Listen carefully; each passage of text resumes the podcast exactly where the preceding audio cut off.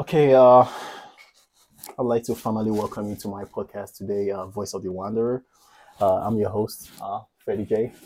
Uh, and today I have Blake Chase. Uh, it's nice to have you today, bro. It's good to have you, man. Yeah. Uh, could you introduce yourself real quick to us, please, so we get to know you? Yeah, my name is Blake. Um, just a local here at Pocatello. Could you go deeper? How deep you want it? Deep. Deep. All so right. we want to we want to know uh, your family background. I mean, we know you from Pocatello, Mhm. so we would like to know your family background, what you do for a living, Okay. uh, just whatever you're comfortable sharing. Yeah. All right. Um, from Montana. Uh, grew up in a small town called Dillon. My parents still live there. Sister moved to Utah. Um, most of my family's just all over the United States, kind of just separated and just spread out everywhere. Um, I work at a prison right now. Oh, I work at a women's facility. It's, okay. it's intense. It's mostly emotions. Dealing with emotions. Can't be good with your voice or words, stuff like that. That's nice. Is, is there anything else you do? Uh, no, there's really nothing else. I just work and go home. You just work. Yeah. Uh, do you have a military background? Do you have Yeah. family who served in the military? Um, no, no one in my family really served. Most of my parents were law enforcement. Um, my brother-in-law was law enforcement. My sisters, no. Um, so I kind of took that after the military. I was like, okay, I should probably follow my parents' footsteps and put my foot in the door with corrections. That's Um, nice. served five years in the army, and uh, served on my last year in the reserve status. So you're still serving right now? Yeah. I'm pretty sure you're wondering why I asked, though. You see the stash? Yeah. Uh, it's like a military thing. And the tattoos also. I'm like, he has to, he has to be in the military, you know, at some point. Uh, that's nice though. Uh, you served in the military. Uh, did you go to college? No, I've never really went to college. It was never really something for me. Um, I thought about going to something called Sonoran Desert Institute. It's like a gunsmithing class. So I thought maybe I could use that as a side gig, but I never really saw education to be, you know, it wasn't something I wanted to pursue. Yeah. Yeah, that's totally fine though. Like I tell everyone, school is not for everybody. hmm You know, uh, we, you could be successful in any place you find yourself in life. Okay. yeah. You know, you just gotta be hardworking and put in all that effort, and yeah, you're gonna be successful. You know, that's pretty nice though. Uh, so could you tell us more about your military background? I know, uh, our guests, uh, pardon me, uh, our viewers back there, uh, they are wondering, they want to know your military background. So could you share more light about that? Uh, did you have deployment? Uh, where was your basic training at? What, what was your MOS? Uh, So- stuff like that. I was a combat engineer, um, so mostly dealing with IEDs and stuff like that, route clearance. Uh, my, my first unit was uh, 455 out of Hayden, Idaho. Um, then they recommend or asked a bunch of people for volunteers for a deployment that was coming up. Um, so I was the first one to raise my hand and said, "Yeah, send me. I'll go." Um, so combat engineers, 12 Bravo, we have a whole list of things we could do. We're like the king of the field is pretty much just like our motto. Um, we uh, we clear out IEDs. We're uh, using conventional warfare for like taking out any kind of obstacles that might be in our way, or we can even set up obstacles. We have a whole list of things we could do. We're like the main part of the army. Um, most combat engineer basic training is in Fort Leonard Wood in Missouri. Missouri. It's I hate that place sucks. it's her. It's horrific. It is so humid. It is hot. It's called Fort Lost in the woods. Yeah. Yeah, it's really woodsy. Um, I've been to uh, Iraq and Syria both for that deployment that I went on. Um, we used Iraq as like a stationary spot for us, and then we would just fly out in Hueys over to uh, um, Syria. There was multiple spots that we were all going to. We were actually separated. We were in a even in a whole company together. We were just attached to infantry. Nice. Uh, your job sounds kind of badass, and uh, it sounds very intense. If you like to blow stuff up, it's the perfect job for you. Yeah. Yeah. So how? What did that do to you? Uh, I know most people in the military they tell you, "Oh, I'm deaf. You have to scream out loud." I was infantry. They use those kind of slangs. So Yeah, deaf? A little bit of my left ear, yeah, actually. It's uh, kind of hard of hearing on that one. It's like a constant ring, so I have to sleep with white noise. oh yeah. Yeah, it's it's horrible. So uh, are you the National Guard, reserves, or Reserves. reserves? Mhm. Are you reserves like from the beginning? Yeah. Okay, so you just got deployed and then you came back to your reserve status. Yep. Okay. Yeah, that's nice. Uh, it's your unit based off here in Pocatello. No, so after I got off deployment, I actually switched to another unit in Ogden, Utah. Um, Mhm. A guy I deployed with was my best friend. Um, he recommended that I switch over there. It's actually closer to uh, the unit that's in Boise, and so I decided to go there instead. Okay, that's nice. So, how how was your time in Iraq and Syria? Did you like it? Um, it was hot. Of course. Yeah, it was hot. Um, it wasn't too bad in Iraq. Um, we were in a coalition base, so there was everyone there. You had the Netherlands, you had Germany, Italy, all these coalition forces together. You can go to different DFACs, see them. Um, Syria, though, was probably the worst part of that. We were like forgotten out there. Um, we didn't have any form of food. So you know how they tax you Yeah. for your food? They were doing that and not giving. Oh, you food. get taxed for food. Yeah, they'll tax On deployment? That's a lie when they say that you're not taxed. They I give you like a Hmm. reimbursement, which isn't even as much as they take. Because because when uh back in the day, I hear people brag. They're like, "Oh, go on deployment. You don't get taxed." So that that was a lie. That's a lie. Wow. And also, uh, least I forget to mention, uh, this podcast doesn't represent the Department of Defense in any way, shape, or form. Uh, so whatever we say today is just our opinions and what we feel. Just like the podcast say, wanderer. We are wandering and we're trying to f- figure out stuff for ourselves. So I gotta say that real quick. Uh, so back back to your deployment. Uh, how long was your deployment? It was 11 months. Eleven months. Mhm. Both. Hmm? Both deployment. Uh, no, it was all one deployment. One deployment. Or moved from one location to the next. hmm So we weren't allowed to be in Syria for more than a month, Hmm. weirdly. So they'd reset us. So we'd go there for a month and then they'd pull us back into Iraq and we could leave the next day. So we would just pack your bags and then pull out what you need for the next day and then go back. Nice, nice. So did you like? Did you like it? I mean, you mentioned it was hot, it was humid. Uh, do you miss it?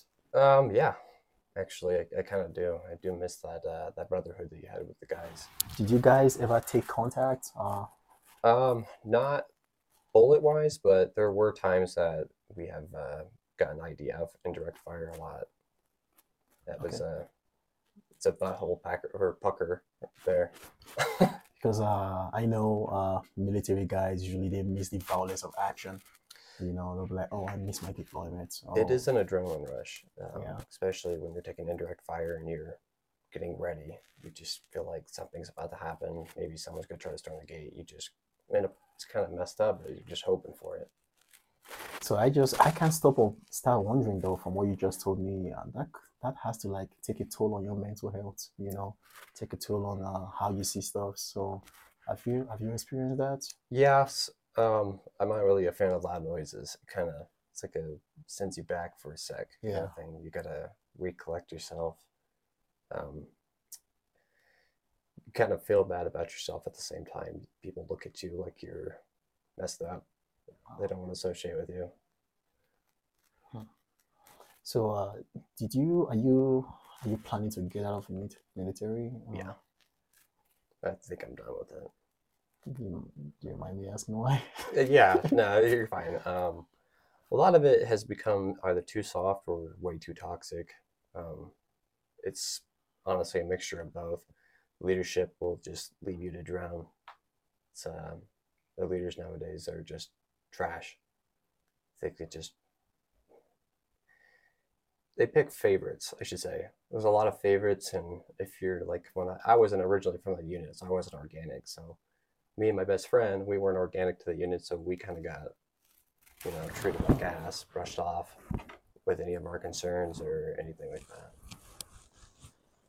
So, uh, uh, like recently, I had the opportunity to present a presentation on uh, servant leadership. So basically, what it is, it, it's like uh, in a company where you have like a CEO, a CEO, uh, managing director, and like down the chain. So you flip it around, where the employees become like the bosses, and it just goes down that way. So in other words, uh, it promotes open convers- open dialogues and conversations. It means you could walk up to your boss and talk to them, and you know, like hu- human beings. You know, do you think that happens in military? Did you experience that in your time? No, it's uh, if you're not an E5 or above, you're just uh, garbage. Wow. There was a lot of times where we did like pretty shitty work and wouldn't see an NCO in there. It was just E4 and below doing everything. Did you did you feel like your chain of command had your best interests at heart? Do you think they actually cared about you? Because I know we pride ourselves in the US, especially the military, that leave no man behind. Uh, I mean, in the Soldier's Creed, we have that also, like you will never leave a fallen comrade, and you know, you place the mission 1st Did Mhm. you experience this during your time in the military? Yeah, there's some NCOs that were actually pretty great guys, but it's like the factor of like you have one good NCO and you got three bad ones. So one good one isn't, you know, can't do much when there's three of them that are Yeah. negative towards you. So I mean, yeah, we would uh, get close with some of our sergeants that were good, but there'd be those who would try to uh, cut that off, saying that we're getting too close. You can't be friends with the Joes.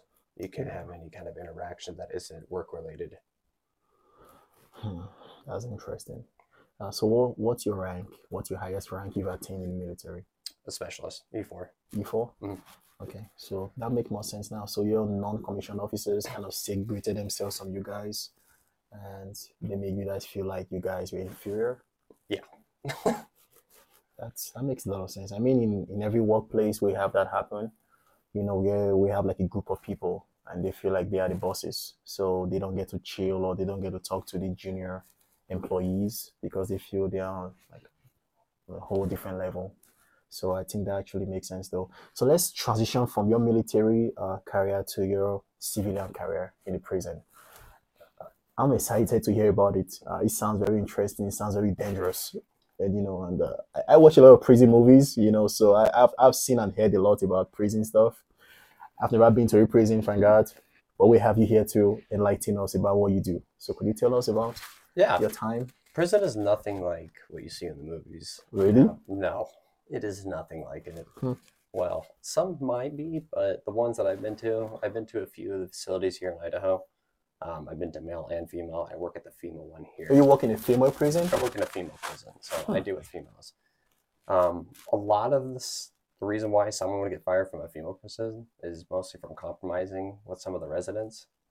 So, you know, like passing notes or something like that. Say that again. Like passing notes, Oh. like getting a romantic relationship. I don't Yeah. know why any of them would want to do that with a felon, convicted felon, but Yeah. that's that's on them. Um, but mostly, it's just dealing with emotions at the prison. There's a lot of girls that just, you know, have when you put a bunch of women together from different backgrounds and stuff like that, Yeah. it can be violent, screaming wise. So you just have to be really good with your words. Um, the men's facility is more where you want to watch your back. They're the kinds. There's pop you, huh? Mhm. there's a bunch of there's gangs in the facilities, and then there's like a certain one. They're called SVC. They're severely vi- severely violent criminals, and their only enemy is just COs. So they will do anything and everything to So you're the you. target. You're the target. Are prisoners allowed to have mobile phones, like telephones? No. So they have like um, we call it a JPay. Yeah. It's like um, they could do like video, send video messages on the phone. Everything is monitored and recorded. So if they're like trying to push something into the prison, we can catch it there. Um, but they can do like video calls with family. Of course, everything, like I said, is recorded, but How about can- phone calls? they can do as long as they want. Recorded too? Mhm. Oh, I didn't know. Mhm. Everything's recorded. Um, they could do it as long as they want, as long as they have they have like a account with Yeah. money on it, and they can talk for however long the call is or how much they have in their account. So I've I've heard these rumors. I mean, I'm on TikTok, so I see these like there's this app that prisoners use to like it's like a dating app using getting people on the outside. Yeah. talk more about that. So there's actually quite a few of our residents who, like I was talking about the JPay thing, they Yeah. actually so they're hustling in there. They're making money. Yeah. They're making more money than us. And Respect. through desperate men, they're um, talking to them and they'll put money in their accounts for them and they'll like um, for some reason we allow like a, we have like a little ticket they can give us and then they can take a camera go take a picture of themselves and it'll be reviewed printed and then given to them so they can mail it out So it could be a naked picture. no It's Okay. reviewed. It's Okay. reviewed first, so they're not allowed to do that now. Um, but they'll send it to these guys, and these guys will send them money. Hmm. And so these girls are like making money, like A lot of money. bucks. They're yeah, they're rolling in dough. So they just buy a bunch of their commissary. They just live the life. That's what's up. That's nice.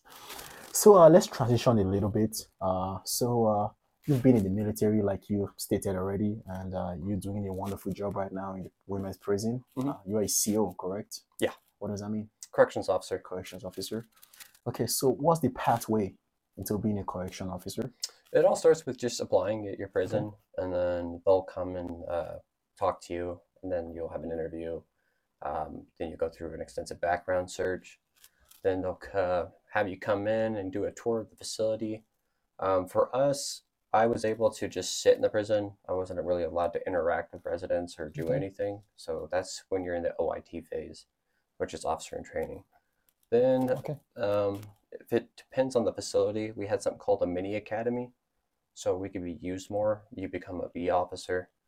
Um, so you'll go through a, a week long class of like combat training, like how to like grapple and stuff like that, how to put restraints on, how to interact with residents, and then we could be used in the facility. So that way we can try to help cover down shifts.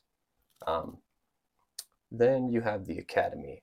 So you go through the actual post academy here in Idaho. So that was in Boise. I actually just recently got back from there. Oh, So congratulations. Thank you. but it's a month long. It's step by PowerPoint. wow. It's horrific. It's just a lot of uh, sitting and just watching a screen. Hmm. Pretty miserable. So did you guys do any physical training like the police academy posts? Yeah, we did a lot of uh, what we call as Archon. It's just like your uh, grapple training and using pain compliance to your advantage to get them to comply. That's nice. Mhm. Uh, so in the military also, uh, what's what's the career path like? How did you get in? I know it changes like almost every time. So during your own time, how did you get into the army reserves? Um, let's see. I was 18 years old. I was getting nowhere in life, and I didn't see. Uh, I didn't have any kind of structure in my life. So, um, I tried going into the Marine Corps first, but every time I was getting to my ship date, they kept just canceling it and then it pushing it out, Wow. pushing it out. So. After saying goodbye to my family like three times and showing up to the recruiter's office, which was out of town, Yeah. I just said, I'm done. I dropped out of that, immediately went right into the army, left the next week. Wow. So the Marine Corps wasn't just meant to be. No, I guess it wasn't. It's probably for the better, but yeah, it wasn't for me after that third time. I'm sure you could have gotten that emotional damage. Yeah. yeah, that's nice. Uh, so we're gonna transition into the mental mental health uh, part. Uh, this is kind of this is where I pry into your personal or private space. So Mhm. forgive me in advance. No, good. Uh, so you're getting out of the military, or the army to be specific, and I'm pretty sure there's a reason why you're getting out also. Uh, do you want to talk about that? And also, is, is mental health part of it? Yeah. Uh, is it like disability related? You know? Um, yeah, I, coming home was, uh, it felt like a mission. It's um, coming from a war environment back home to just regular life. And I tell people this a lot. It was a lot easier out there to uh, just focus on your guys, the mission, and yourself. Here, you got to worry about bills. You have to worry about family, social time, making it to work on time, all that kind of stuff. It's uh, seems overwhelming because when you leave, nothing stops. Life just keeps on going. And then you have to come back into that and readjust and tell yourself you're not in a war environment anymore. So you're not being shot at, you're not getting IDF, there's no IEDs in the road, stuff like that. It's a, it was a transition for sure. And uh, I kind of was mean at first. I've calmed down a lot. I didn't know I was being mean. It seems like uh, I was just snapping a lot. Or that's not me. Like, I'm a very nice person, or at least try to be, but it's just way too overwhelming. Okay. Uh, so I'm trying to be specific here uh, because I'm getting a vibe right now. Uh, so I have to clear the air real quick. So, uh, do you have like a disability Oh, from the military or tr- because of the military? yeah. So talking with the VA and going through a bunch of tests and diagnostics and stuff like that, that they did diagnose me with PTSD from this. Um, my back, my knees. Damn. Surprisingly, they didn't say it was service. It was not service related. They actually went with it. Um, there's a few things that I'm still trying to work on with them. It takes forever to work with the VA and try to get those disabilities in and figure out everything that's wrong with you. I think the sandstorms too kind of really messed up my whole like nasal airway. It's hard to breathe sometimes, but That's that's awful. I'll tell you that. How do you balance what you've been through with your civilian life right now, family life, dealing with people? I mean, you just mentioned that you kind of seem mean when you got back, even though you were not trying to be mean, you know, but you're getting you're doing better right now. So how do you deal with that and uh with family members and maybe girlfriend, fiance, wife, or as the case may be, like how do you how is it like? um, I just took it one step at a time. Okay. it was um, not trying to rush into anything. Like, don't try to go see everybody. Just take a minute, just relax, take a breath, get to know your surroundings, know what you're going to do, plan your next move. I guess you could say take it as like a mission. Plan your steps. What are you going to do? What are you going to do if this happens? And it seems a little bit easier than just trying to uh, go back to the way you were before, to where you could just go, go, go, go. Yeah. So I, if I had to say anything, just one step at a time, and don't try to overwhelm yourself with a bunch of people. Go see someone separately. It's a lot easier that way. So for someone who's who's struggled with these uh life events and uh life issues, how do you identify someone who's going through the same stuff? Because I'm pretty sure you talked to someone when you were feeling the way you were feeling, but I'm pretty sure not everyone does that. So how do you identify someone who maybe has PTSD or like I know everyone's PTSD is probably different, it's different triggers. Mhm. But how do you think your own opinion, like how do you think you will know someone who's going through something like that? Mostly isolating. Isolating? They isolate themselves. They'll try to get away from everything that's maybe causing that trigger. Um, definitely a change in their entire personality. They're not the same people you remember. Hmm. Um, they're probably a lot more quiet, a little bit more stressed out over simple things that probably wouldn't trigger them. Um, loud noises too. Like I said, it could easily trigger someone, and they could snap and just start screaming, or just send them back to that. But a lot of it is isolation and cutting themselves off from the world. Do you feel like yours could have been prevented? Uh, do you think there could have been something you could have done to prevent? From getting it? Yeah. No. Just not going on deployment, probably going to a war zone. Um, there was a lot of things that we saw and that we really wish we didn't see. Um, there's a lot of lot of forces out there, and the people pay for it the most. The locals. Um, so I would say no. There's really no way to prevent the things you have to see and go through. It's kind of the unfortunate thing about war. And there's that term you hear um, only the dead see the end of war. That's true. That's true. If you if you had the opportunity to go back, you know, go back in time, would you do it the same way? Would you join the military? Would you serve your country? Yeah, I'd still do it. I'd do it again. I I respect that. You know, like much respect. You know, uh, I know it's it's definitely not an easy uh, something to go through. And uh, you mentioned also you're dealing with the VA right now, which is the Veterans Affairs, right? Mhm. Uh, so from everything, the benefits you're gonna be getting, do you think do you think it was worth it? That's a tough one. It's a tough one. It's a tough one. Um, yes or no. There's a yes and no into that. My body hurts a lot all the time. Um, the best they've offered is just physical therapy for something that's it's not really helping at all. It seems like I've been doing it since I've been home. Um, but there are previous health things that you could claim Yeah. to your advantage and use it. And once you're out of the military, you can get your disability rating, so you'll still be paid. Yeah. And then they'll cover prescriptions for I think two years, unless you get to 100% disability. Then they'll cover it for I think your entire life. So when you get 100%, you get paid till you die. Mhm. Is that how it works? If you're still in the reserve status and you're getting disability, you have the option to choose either your drill pay or your disability pay. So I guess whatever one pays more, pick that one. So I have a question though. So for a soldier who is active duty and a soldier who is in the reserve forces, uh, let's say both of them had had the same disabilities, do they get less money, like less uh, disability? I don't know what you, you guys call it.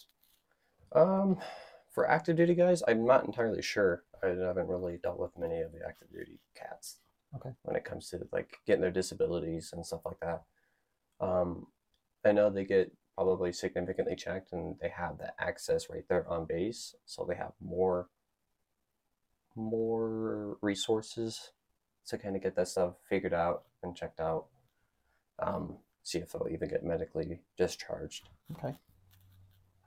for us, it's just you come home and then go to the VA, go back to civilian life. But those guys still are back to uh, everyday living. Do you think uh, these uh, you know, risk hazard, like I would like to call it, or occupational hazard in the military, do you think that's contributing to the uh, drop in recruitment uh, recently? Because I'm, I've done my homework and I I saw like the recruiting has dropped like 25% in the last 12 months, and uh, it's, it's really affecting, uh, you know, the United States military forces because uh, we have an advantage one because of our numbers you know not just because of our technologies. We need those numbers too. So do you think this is like playing a role? Because i watched a tiktok video like two days ago and some person was talking about because people are scared they don't want to serve their country. And some people said because of the toxic leadership also in the military they don't want to serve their country. And some people said also the pay is just too small. In your opinion what do you what do you think is going on? The pay is crap. Pay crap. The pay is crap. Oh, I will admit that. It, it's not good. Um, a lot of it, I think, is mostly um, this generation has kind of gotten too soft. They don't want to go through the hardship. Um, me, I wanted that. I wanted something. I wanted to challenge myself. Um, and a lot of it could be that they were trying to force people to get vaccines, and not everybody agreed with the vaccine. So that probably played a huge role into it. I think they actually just dropped that. They, they don't have to get that vaccine anymore. i think so Um, but even back then, before I enlisted, I would hear all the time about toxic leadership, and I was still willing to go and take on that challenge. I actually had a goal for myself that I wanted to sh- try to go through the ranks and become a leader myself, maybe make a difference in some people's lives, be that leader that they want and need. I, I admire that. Uh, you chose this life, you know, and uh, it's our hope that more more people choose this life for themselves. I mean, I don't wish PTSD for them, but uh, it's our prayer and our hope that they, you know, enjoy their their military service more than you did yours, you know. Uh, so what would you have? What would you have to tell the people out there about the military, about your civilian job as a correctional officer? Uh, do you think is re- both of them very rewarding? Do you think that came together to mold you to be the wonderful man you are today? What do you have to tell people out there? Because I'm pretty sure we have people out there who are wondering they don't know what they want they're gonna do with their lives. You know, they're just at home at home playing video games and stuff like that. And what do you have to say? if you don't feel like you have a path in life, then I do suggest the military. Challenge yourself, be better, make that move in your life because if you don't do anything, you're just you're just gonna go down and you're not gonna amount to anything. When I enlisted, I knew that there was a possibility of deploying, and I was okay with that. I was ready for it. Um, it was a mental preparing. Uh, You can't really prepare for it, but you can somewhat prepare yourself because once you step foot out there, you're you don't know what's going to go on. It's life or death. That's true. Um, but get that brotherhood. You'll make some amazing friends. You'll make amazing memories. No matter where you go, you're gonna have hard times and you're gonna deal with really shitty people. And honestly, it's just part of life. You're not gonna get around it. So I definitely would suggest the military for a lot of people. It could make them a little bit harder. Hopefully not so toxic, because some people do come out that way. They think they're better than everybody. You know, there's that running joke about ROTC guys. you better respect me. I'm an officer. but um, yeah, no, do it. It looks good on your background. People, there's still people out there who will pick you over anybody else. because of your military background, hmm your honor- honorable service. yes, and then um, prison work's not bad. I actually kind of enjoy it. I would. Uh, it's it does feel very rewarding actually, because our warden will come down and she'll tell me about all the good things she's been hearing about me. I've gotten a few challenge coins from it already. It's just like wow, this like it's crazy that I went from this environment to a prison environment to where I should be on my watch all the time and just my You just- coworkers. You just like the violence, huh? Yeah, I do. I like danger. you like danger. I really like danger. Good to know. Um, but the coworkers, they're amazing. They're super supportive. There's a lot of veterans in there too that are in that field of work. Yeah. So I can relate to people. I can people who know what I've been through and what I've done. I can talk to them about it, and I don't, you know, when you talk to a regular person who's never served in the military, you try to make these jokes because the military has a super dark sense of humor. True that. But um, these guys you can joke around with, and it kind of brings that part of home back in your head that, you know, this is this is my clique. This is who I want to be around. These are my guys. That's, that's awesome. So, is there a special person in your life? Uh, we're going into the fun part. Oh, Is there a special person in your life? Special partner? Special girlfriend? yes, I, I'm actually engaged to Oh, my fiance Sierra. that's awesome. Congratulations. Thanks, man. When are you guys getting married? Um, so for the military reasons for her before she commissions, we're going to be getting married um, here in a few days. Actually, In a few days? we're doing a courthouse wedding first, and Wow. then we're going to do a her- like a uh, ceremony in Montana Hmm. on July first. That's but- nice. For military reasons, to get her name changed and all that paperwork done, that pain in the butt out of the way first. Yeah. So I guess uh, congratulations is is fitting for this uh, information you just gave me. So congratulations, and uh, I hope you guys have a wonderful marriage. Uh, I mean, you you you you'll get in there. You know, you you're on that journey because I've heard a lot about military marriages, and uh, you know the pitfalls, the pros and cons, and you know, and uh, Jody. Jody, yeah. Could you tell everyone what who Jody is? Uh, I I know who Jody is, but I'm pretty sure they don't know. Jody is that guy who will keep your girlfriend or fiance or wife, whoever she may be, company while you're gone. Is he always a guy? Could he be a lady too? Yeah, actually, um, I thought though I couldn't remember if there was a a name for uh, the female version of Jody, but I Yeah. think they kind of made like a unisex thing. But Well, I hope you guys never find Jody. I hope Jody is like far, far away from you guys. Jody, Anyways, uh, it was awesome to have you today, uh, Blake Chase. And uh, no offense though, like my first dog, I had a lab for my birthday, and uh, his name was Chase. He was a bad dog. oh, He was a lab. Like he would jump, uh, you know, on top of the kitchen counter, and he'll dip his mouth into the pot, the cooking pot. Like he would take your meat and all that stuff. Like yeah, he was uh he liked violence too. Like you know, he liked the danger. You know, so it's a fitting name for him then. it's a pretty name, Chase. Uh, you know, and uh, he was a loud puppy, and uh, yeah, it's it was a lot of work. So uh, yeah. Anyways, it was nice to have you here today. And, Thanks uh, for having me, Thank man. much. And I, I hope to have you on our subsequent episodes uh, moving forward, maybe to talk about other stuffs. And uh, and for the viewers at home, uh, mental health is very important. And uh, talk to someone uh, if you're going through something. Don't isolate yourself. Uh, just like you know, this man in front of me did, Chase. Uh, he talked about it with someone, and uh, he's getting help right now. And uh, help is out there. Reach And, out uh, to your battle buddies. Reach out to someone. So, anyways, uh, it was nice to have you here today. Thanks, you. man. Hope they can come back.